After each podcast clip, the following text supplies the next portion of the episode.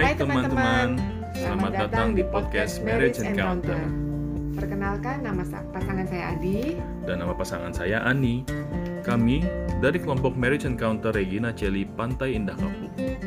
Hari ini kami akan membagikan sebuah inspirasi yang kami dapatkan ketika kami mulai masuk dalam komunitas Marriage Encounter. Topik hari ini kami beri judul Aku menerimamu dahulu, sekarang, dan nanti. Saat ini usia pernikahan kami memasuki tahun ke-12. Bukan usia pernikahan yang singkat, tapi juga bukan usia yang sangat matang untuk sebuah pernikahan. Namun, waktu pacaran kami sebenarnya cukup lama. Malah lama sebenarnya. Hampir 9 tahun berpacaran. Lama ya yang pacaran kita. Ketika memutuskan menikah, aku menerima ajakan Adi untuk menikah itu tanpa ragu-ragu. Karena aku pikir berpacaran 9 tahun pasti sudah lebih dari cukup untuk mengenal pribadi dan karakter masing-masing. Pasti sangat mudah bagi kami membangun rumah tangga. Saya sudah paham selera makan Adi, hobinya apa, apa yang dia suka, dan apa yang dia tidak suka. Begitu pula dengan saya. Saya pikir saya sudah cukup mengenal Ani seutuhnya. Sudah mengerti bagaimana dia marah, bagaimana cara mengatasi kemarahannya, dan hal-hal lain yang kira-kira bisa menjadi hambatan bagi pasangan-pasangan yang berpacaran dengan waktu yang singkat. Di awal pernikahan, semua baik-baik saja. Semua tampak sempurna. Sesuai prediksi kami, kami sudah saling mengenal pasangan dengan baik. Saya mengerti Adi dan Adi mengerti saya. Namun, masalah justru datang ketika kami semakin lama membangun rumah tangga. Semakin lebih mengenal dan melihat begitu banyak hal yang selama ini tersimpan, tidak tampil, dan bahkan tidak disadari oleh kami masing-masing. Karakter-karakter tersebut terpendam karena tidak ada pemicunya. Dalam perjalanannya, semakin hari kami malah semakin banyak mengalami gesekan karena timbul masalah-masalah yang sebelumnya tidak pernah kami hadapi ketika kami berpacaran. Dalam satu kesempatan, kami berdua mengikuti pengajaran yang membuat pandangan kami lebih terbuka tentang pribadi pasangan kami. Dalam pertemuan itu, kami sama-sama dibawa untuk menggali masa lalu kami, menceritakan kembali perjalanan hidup masing-masing, tentang masa kecil, tentang orang tua, lingkungan masa lalu, dan hal-hal yang terjadi di masa lalu.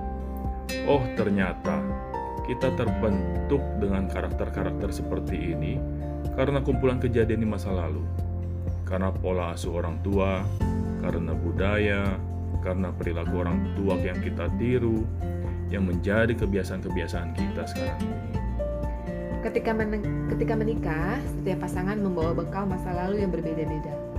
Setelah menikah, tentu suami istri berharap bisa menyatukan perbedaan tersebut. Namun dalam kenyataannya, menyatukan dua pribadi dari latar belakang berbeda itu sungguh tidak mudah. Jika masing-masing ingin menarik pasangannya menjadi seperti mereka dan seperti yang mereka mau.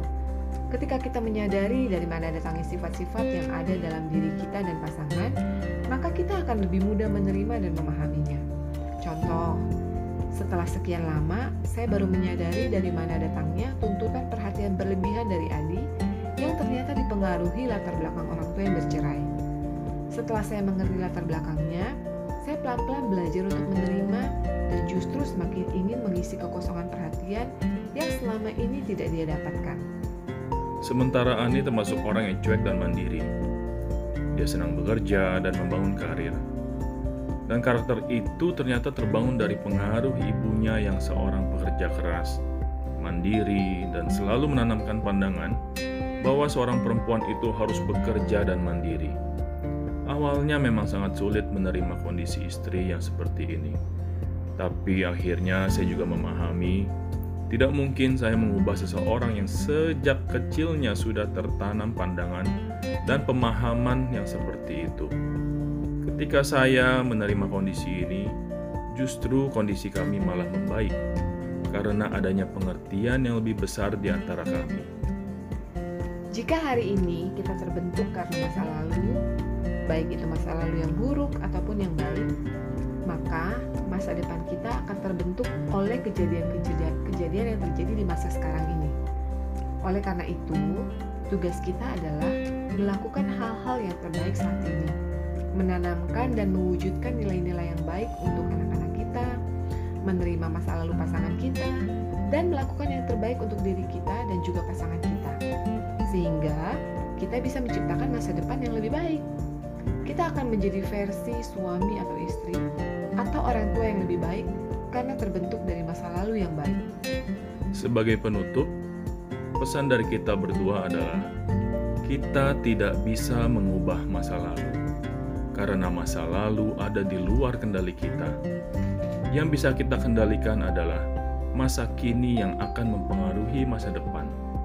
Oleh karena itu, berdamailah dengan masa lalu dan lakukan yang terbaik saat ini menerima pasangan kita di masa lalu, masa kini, dan masa depannya. Terima kasih sudah mendengarkan podcast kami. Semoga sharing kami bisa memberikan inspirasi bagi teman-teman semuanya. Terima kasih, Tuhan memberkati.